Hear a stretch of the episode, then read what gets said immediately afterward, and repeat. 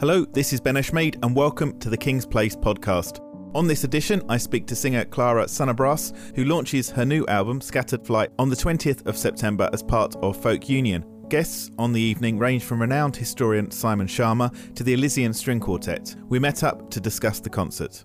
Is, is it nerve wracking as this is an album launch? This is the first time you're kind of saying, here's this thing that I've been working on for such a long time. Do you like it? It's terrifying, you know, and in this day and age, there's, there's so much to choose from, you know. It is nerve wracking, but then if I don't do it, then it's much worse, you know.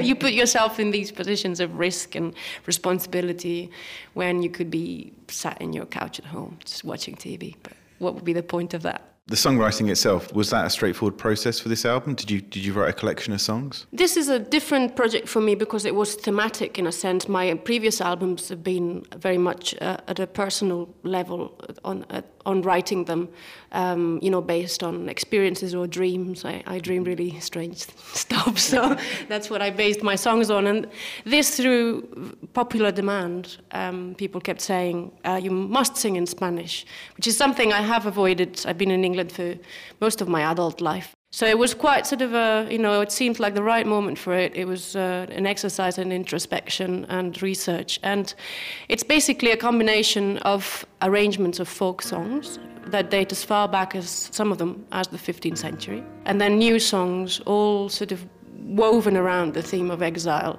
um, but in a very, very um, broad terms. Home is where the heart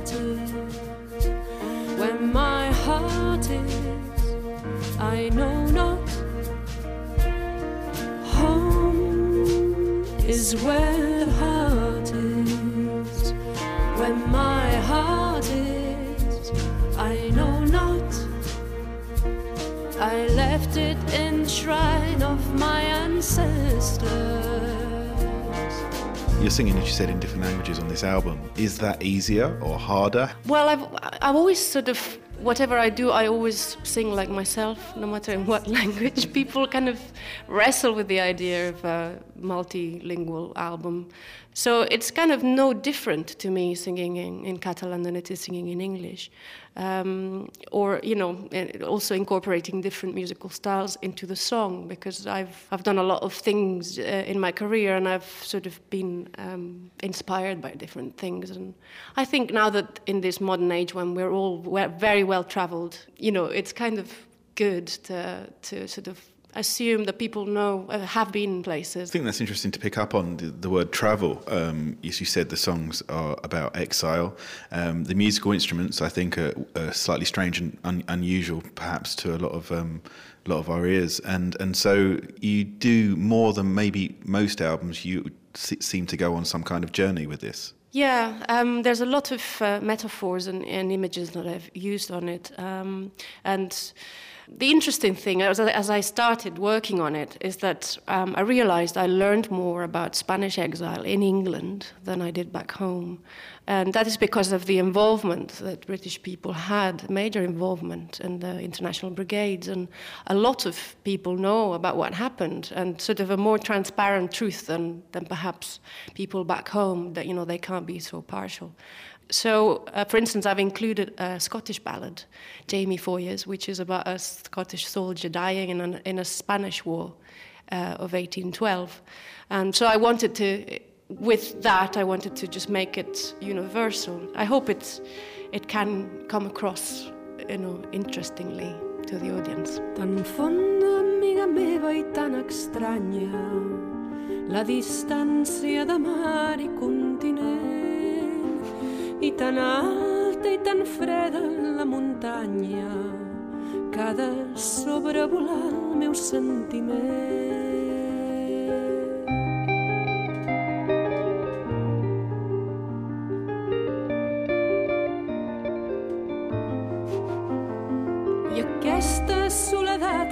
Que m'acompanya avarament fidel entre la gent sounds like how your music perhaps differs to other people in the sense that you're always searching for yourself, I suppose, and you're not writing songs about rose bushes and um, rainbows. Yeah, I mean, I've tried writing songs about rainbows, but they don't come out very nice. Um, I suppose, yeah, that uh, because I began, I, you know, when I, I went to school, I was in a punk band, and then I studied classically as a pianist, and that kind of you know gave me a great skill, but it narrowed my um, horizons in the sense of writing and you know putting my own uh, name to to musical works. And then I discovered the writing thing, and I couldn't go back. And so it's you know in a way it's because you know I want I want to have my own voice. I want to, at the end of the day, I, I like writing song, songs that uh, that move people. So I'm not very good at gimmicks and you know wacky stuff, but if one person comes to backstage to tell me that a certain song has reminded them of something that happened to them or that you know brought them to tears, then then you know it's fantastic. This is a question that I'm sure pops up most interviews, I think, but it is, I think, quite important. Um, influences. Well, early on, I was hooked on the Cocteau Twins. They were my favorite band of all times, and I wanted to sound like Elizabeth Fraser, um, and I still do. I, you know, she is perhaps the goddess. Um, so, you know, I believe that because I play these baroque guitars and, and lutes and piano, and then the, the songs sound quite sort of um, sort of real. But I also always try and give them a sort of dreamy element, you know, that kind of thing that the Cocteau Twins did so marvelously, where they sent you to another world. And so that's kind of my sound, you know, incorporating those two things, which initially you could think they won't marry at all, but actually I have found that you know they create a, a, a fresh sound. You've touched on this a few times, but I think we should delve a little bit more into it. Tell me a little bit more about some of the more unusual instruments and how you came to possess them and, and learn them. Well, I was at the Guildhall School um, studying there um, voice and piano, and then I had the choice of a, another instrument. So the school had a, a, lute that they lent me for a year, and I practiced like a madwoman in my um, back back in the flat where I was. And we had a curfew at 11 o'clock, so you know I couldn't play the lute anymore after 11 o'clock. And I was just desperate to, you know, sort of unlearn the sort of pianist's um, habits so that I could, you know, become more of a guitarist. And and then um, I got a tour of Japan with a group called the Harp Consort, and um, they needed me to play the baroque guitar, so I got a baroque guitar, and there was no turning back. That was has always been my favorite kind of, you know, because I can strum on it, and it's just a really brilliant yeah. sound. And I, you know, if I play amplified, I I amplify it, and it works in a modern context. And then I play also a little bit of oud, Arabic lute. I did a project with Natacha Atlas a couple of years back um, where I, I wrote a song for her and I played the oud. And just little other little instruments like an Indian harmonium that gives a sustained texture. Um, uh, so yeah, at one point I had 25 instruments hanging in my room, and now I just don't do eBay anymore.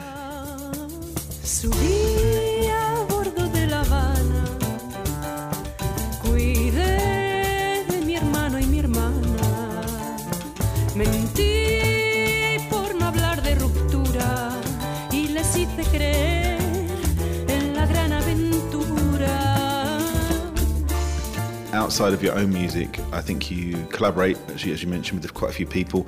I was interested in just talking briefly about some of the film work that you've done, and I think it sounds like it kind of feeds back into your own music. Maybe you could explain that. Yeah, recently I was a soloist with the Lord of the Rings in concert, which is a spectacular thing. Um, I never knew that people would go and listen to a live score with the film projected, but it's, it sells out internationally every time. And I'm going, just after the launch, I'm going to Sydney Opera House to do another batch of that. And, uh, you know, that's fantastic. Uh, score by Howard Shore, um, you know, there's none like it you know, it's just again, it's fantastic at creating worlds and textures, and so you can only be inspired, you know. So, in, in a couple of my songs of Spanish exile, I, I, think I think you probably hear a little bit of sort of filmicness um, to them.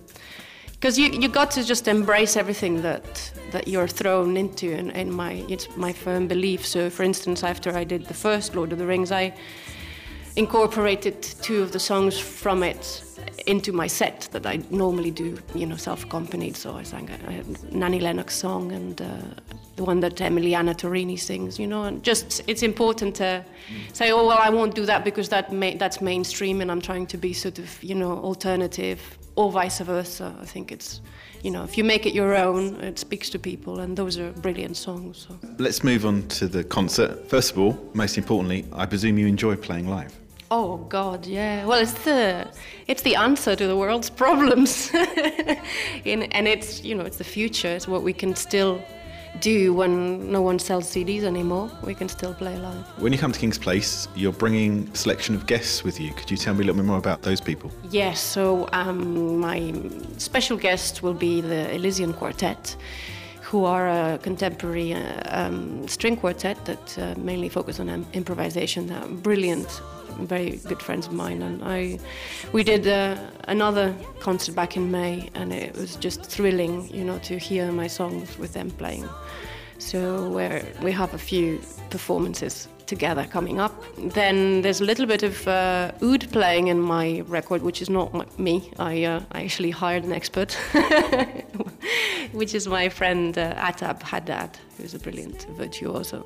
So he'll be coming. And then Fred Thomas, who's a very, very um, versatile percussionist, uh, pianist, and bass player. Too much talent. And then my uh, producer and MD, Harvey Brough, he's fantastic. He used to have a band called Harvey and the Wallbangers. And so, yeah, it's going to be really exciting. Clara Sanabras and Friends, the Scattered Flight launch takes place on Friday, the 20th of September in Hall 2. I'm Ben Eshmade, and you've been listening to a King's Place podcast. For more details about any of these events, please visit kingsplace.co.uk. Tickets for all events start for £9.50 online. Thanks for listening.